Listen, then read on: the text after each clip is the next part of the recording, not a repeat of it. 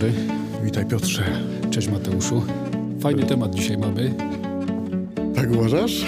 Wierzę w grzechu w odpuszczeniu. Tak. Dlaczego się, fajny? Mnie się podoba to, że jest tak niewiele punktów. tak, to jest taki krótki temacik, ale katechizm tłumaczy dlaczego. Ponieważ że to będzie rozwinięte jeszcze w, drugiej... dalszej części katechizmu.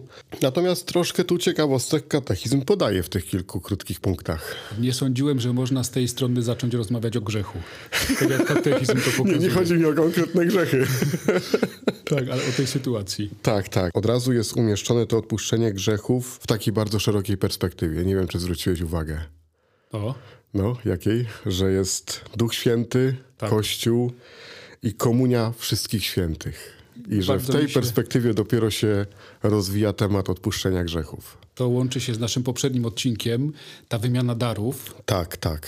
Bardzo mi się spodobało ten akcent położony na Ducha Świętego i nawiązanie do tego fragmentu Pisma Świętego, gdzie Jezus daje władzę kluczy.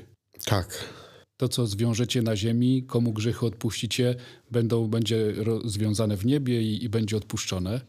No, przy czym katechizm to tak, e, że tak powiem, poukładał, że najpierw w kwestiach chrztu, który e, odpuszcza grzechy.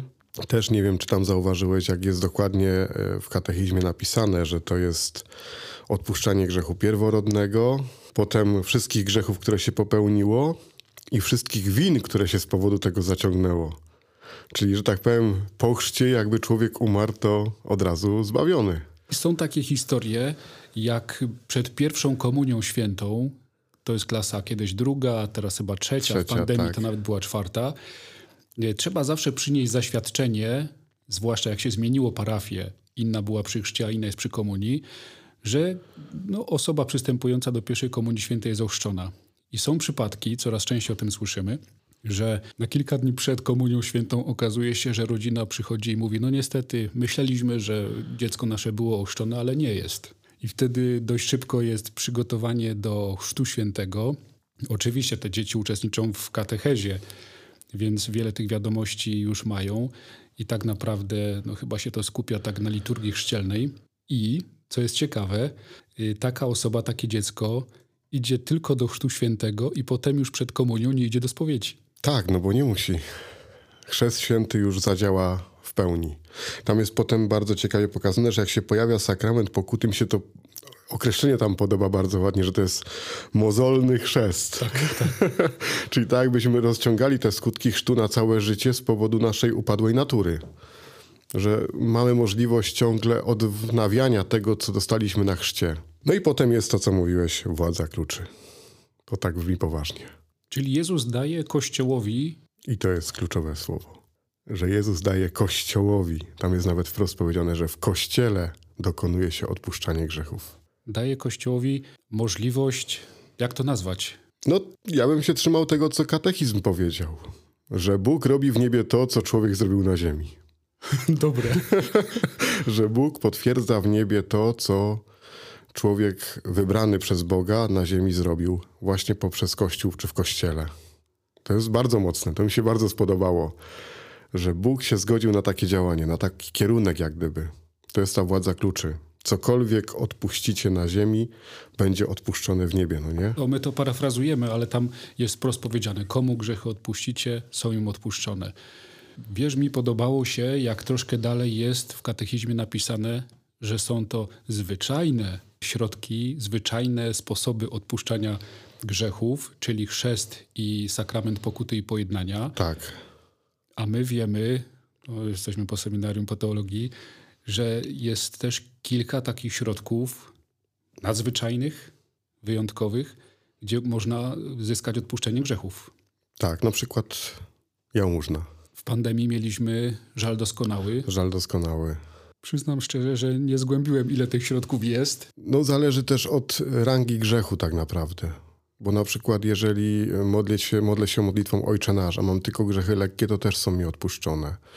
Jeżeli robię akt żalu na mszy świętej, to to też odpuszcza grzechy te e, zwykłe, le, powszednie, lekkie. powszednie lekkie. W ogóle msza święta. Tak. Natomiast no, według takich różnych teorii teologicznych jałmużna potrafi bardzo ciężkie grzechy odpuszczać. Myślę, że do tego warto wrócić i o tym będziemy I jeszcze to będzie, to będzie na pewno w katechizmie właśnie w tym temacie potem w drugiej części. Ale ja bym tutaj poszedł tak troszkę w inną stronę, że tych kilka punktów katechizmu pokazuje takie trzy, myślę, ważne rzeczy, które sobie warto gdzieś poukładać w głowie. Pierwsze to jest źródło sakramentu pokuty. Że to źródło jest w Bogu, który przez Ducha Świętego działa w Kościele. Potem jest druga rzecz, to sposoby działania. To już powiedzieliśmy. Chrzest święty, sakrament pokuty i te inne takie nadzwyczajne e, formy to odpuszczania. Szybko dopowiem, że też sakrament namaszczenia chorych. Kiedy chory nie ma możliwości wypowiedzenia grzechów, swoich grzechów, tak to wierzymy w to, że sakrament namaszczenia chorych też gładzi nasze grzechy. Nawet jest wprost powiedziane, no nie, że grzechy są mu odpuszczone wtedy. I trzecia rzecz, cel. I to mnie ciekawi, czy wyłapałeś po co, albo inaczej, co jest owocem odpuszczania grzechów w Kościele? Powracanie do jedności z Bogiem. No, to tak pięknie powiedziane. No to jest posługa jednania. Odpuszczanie grzechów to jest posługa jednania między ludźmi. Tak. Wracamy do jedności. No i między Bogiem wracamy do jedności. No, tam są takie... To mi się tak spodobało. To jest naprawdę piękne, co katechizm mówi o jak gdyby owocach albo tego, co daje nam sakrament Albo inaczej, czego by nie było, gdyby nie sakrament pokuty i pojednania. To mnie zaintrygowałeś? No, bo nigdy na to tak nie patrzyłem, powiem szczerze. Dlatego mnie to tak też, e, u mnie to tak zostało. Pierwsze to jest ufność. A tak, tak, tak. No tak, nie? Tak. Drugie, nadzieja życia przyszłego. I trzecie, że człowiek jest na wieki wyzwolony. Rzadko, jeżeli w ogóle patrzymy z perspektywy takiej na sakrament pokuty i pojednania, no nie? Że to ma swoje konkretne owoce w życiu, że coś człowiekowi daje i to takiego bardzo wymiernego, że wraca mu ufność i do Pana Boga, i do człowieka, i do siebie nawet, tak. bo często tracimy tą ufność przez grzech. Wraca nam nadzieja na to, że jesteśmy otwarci na życie przyszłe. To mi się też podoba, nie życie wieczne, tylko życie przyszłe, to co jest przed nami. No i wieczne wyzwolenie, że człowieka to całkowicie wyzwala. Mam to podkreślone, ale to jest mniejszym drukiem, wiesz, i teraz mi umknęło, ale warto powiedzieć, że te słowa są zacytowane y, z jednego z kazań świętego Augustyna. Tak, a on wiedział, co to jest odpuszczenie grzechów. Czytałem przed dzisiejszym naszym spotkaniem księdza profesora Edwarda Stańka i on poruszając ten temat wychodzi od takiego przybliżenia, czym jest grzech. Fajnie tam pisze, już nie będę wchodził w te podziały ciężki, lekki, ale on pisze, że człowiek rzadko mówi Panu Bogu wprost nie. Rzadko Pana Boga tak wprost wyrzuca ze swojego życia. Raczej to się dzieje w ten sposób, że my zapraszamy kogoś innego, kto Pana Boga nam wypiera. Powoli go odsuwa gdzieś od życia. Albo nawet zarzucamy sobie swoje wnętrze, swoje życie takimi sprawami, rzeczami i relacjami, które przykrywają Pana Boga. Stąd ciekawe są te rekolekcje, czyli odkrywanie na nowo w naszym życiu obrazu i podobieństwa do Pana Boga. I on daje taki ciekawy przykład wesoły. To jest tak, jakby mąż zaprosił do swojego domu kochankę. Żona wtedy widzi, że nie ma dla niej miejsca, że ona nie jest tym jego skarbem w życiu największym i sama się wyprowadza. Sama odchodzi. Pan Bóg jak gdyby też tak samo odchodzi, jak my Pan sobie zapraszamy. wolność. Tak, tak. No to jest dobry przykład. Myślę, że bardzo ciekawy. Mi się tam jeszcze y, w katechizmie spodobało to, jak od razu na początku katechizm ustawia, dlaczego to odpuszczanie grzechów, sakrament pokuty i pojednania, ta władza klucza, o której mówiłeś, jest w rękach człowieka. Nie wiem, czy zwróciłeś na to uwagę. Nie. Dlaczego nie aniołowie odpuszczają nam grzechy, tylko człowiek w konfesjonale? Taka pierwsza myśl, boję się, że aniołowie byliby mocno surowi. Nie wiedzą, co to jest grzech, no nie? Taki upadek jak w życiu człowieka. I dlatego tam jest ładnie powiedziane od razu, że to jest władza dana człowiekowi, który jest wzięty z ludzi i tak samo jak oni podlegający słabości. To jest piękne nawiązanie do listu do Hebrajczyków. Nie takiego my mamy arcykapłana, który by nie był w stanie zrozumieć naszych słabości. Tak, i to też jest tam powiedziane, że, że to się bierze z Chrystusa, no nie? Że to się bierze z tego, jak Chrystus podszedł do, do życia. No ale dla mnie to takie ważne, no nie? Bo to od razu, że tak powiem, w kilku punktach tak naprawdę ustawia cały sakrament pokuty i pojednania. My pewnie już w tej drugiej części będziemy o jakichś takich szczegółach mówić, ale tutaj mamy takie podłoże, takie no, mocne źródło i od razu mamy też pokazane, do czego to ma zmierzać, do czego ma prowadzić. Skoro mamy czas, to mam jeszcze kilka pytań i skojarzeń. No, to będą prawdziwe do powiedzenia. Pamiętasz, gdzieś ostatnio w naszych rozmowach przy stole, tak się zastanawiałem, co takiego przynosi Jezus na ziemię w swojej misji, w swoim przesłaniu, co jest wyjątkowe, czego nie mógłby dzisiaj powiedzieć psycholog czy przywódca innych religii. I wtedy tak się mocno upierałem przy tym, że Jezus przynosi informację, naukę o tym, że jest coś takiego jak grzech. No, to myślę, że więcej przynosi. Kto mu dał władzę odpuszczania grzechów? On przychodzi nie tylko z informacją, że jest grzech, on odpuszcza grzechy. I to było coś, co duże wzburzenie robiło w faryzeuszach uczonych w piśmie, no nie, że kto mu dał taką władzę, że on mówi odpuszczone są twoje grzechy, idź w pokoju. Tak i, i potem jak Jezus też mówi, że pośle wam Ducha Świętego, on przypomni moją naukę, on przekona świat o grzechu. Czyli tak jakby Jezusowi zależało na tym, żebyśmy nie zapomnieli, żebyśmy cały czas byli wrażliwi, uważni, że jest coś takiego, co może ranić relacje, co może ranić ludzi, żebyśmy umieli z tym walczyć, żebyśmy mieli narzędzie, mieli oręż. Mnie tu zapadło też w pamięć to, co katechizm mówi w jednym z punktów, że nie ma takiej winy, nie ma takiego grzechu, którego by Bóg nie odpuścił. No ja myślę, że można się zatrzymać w ogóle nad tym, bo to jest y, coś, co jest chyba jednym z najbardziej takich mocnych wyznaczników wyjątkowości tej misji Chrystusa. Właśnie grzech. Pokazanie światu grze grzechu i odpuszczenie tego grzechu. I to też pokazuje, że kiedy my mówimy o grzechu, to nie koniecznie mówimy tylko i wyłącznie o czymś złym i negatywnym. Taki jest tytuł tego odcinka. Wierzę w grzechów odpuszczenie. Tak. To nie jest tytuł, że wierzę w ciężar grzechu albo mam świadomość ciężaru grzechu, tylko wierzę w grzechów odpuszczenie. Bo, bo, tak się zastanawiam teraz, jak powiedziałeś, że, że to jest coś takiego wyjątkowego, że Jezus przychodzi powiedzieć o grzechu, odpuścić grzech, daje Ducha Świętego, który będzie przypominał światu o grzechu. To tak jakby powiedzieć, że y, czymś wyjątkowym jest to, że Jezus wie, co nas oddziela od Pana Boga. No nie i pokazuje, gdzie jest problem. Pokazuje, gdzie trzeba szukać drogi. Takiej, która mnie doprowadzi do Pana Boga. No bo przecież to jest fundament, no nie? Jeżeli patrzymy na Jezusa i na Jego wyjątkowość, to zanim powie o grzechu, to powie o tym, że jest Bóg. I że Bóg człowieka kocha. I to jest takie pierwsze przesłanie Ewangelii. Ale zawsze z tym łączy się od razu, że jest grzech. I że grzech od tego Pana Boga oddziela, a On ten grzech może odpuścić. Bardzo często my w naszym życiu widzimy złe czyny, nie widzimy tego, co jest grzechem Skutku. w relacji do Pana Boga. Nie? To, to jest zawsze osobiste między mną a Panem Bogiem. I tak jak mówisz, Jezus widzi to, widzi. Często z grzechem też się wiąże poczucie winy. Tego w człowieku nie widać. Jak patrzysz wiesz, na kogokolwiek, nie wiesz, co on niesie na swoich plecach. A Jezus jest tym, który wie, co ci doskwiera, co ci ciąży. I on mówi, chłopie, mogę to zdjąć. No, to mi się podoba, bo to pokazuje też, że jak my mówimy o grzechu, to jednocześnie pokazujemy wyjątkowość przesłania Ewangelii, wyjątkowość Jezusa. Akurat w tym temacie. No bo mówię, no nie spotkałem się nigdzie, żeby ktoś w ogóle mówił o czymś takim jak odpuszczanie grzechów. A skoro Bóg odpuszcza każdy grzech i może odpuścić każdy grzech, to od razu mam też skojarzenie, że są grzechy, których nie da się odpuścić, które nie będą odpuszczone. Wiem, że wybiegam troszkę w tematyce, ale przygotowałem sobie przykładzik na to i dlatego chcę to powiedzieć. To słuchamy, jaki to jest grzech, którego Bóg nie może odpuścić. To mówiliśmy, że to są grzechy przeciwko Duchowi Świętemu. Tak. A Duch Święty jest tym, który z mocą działa, żeby jednak były odpuszczone. Jego działanie odpuszcza, że Czyli tak to powiem. jest takie zamknięcie w ogóle na lekarza.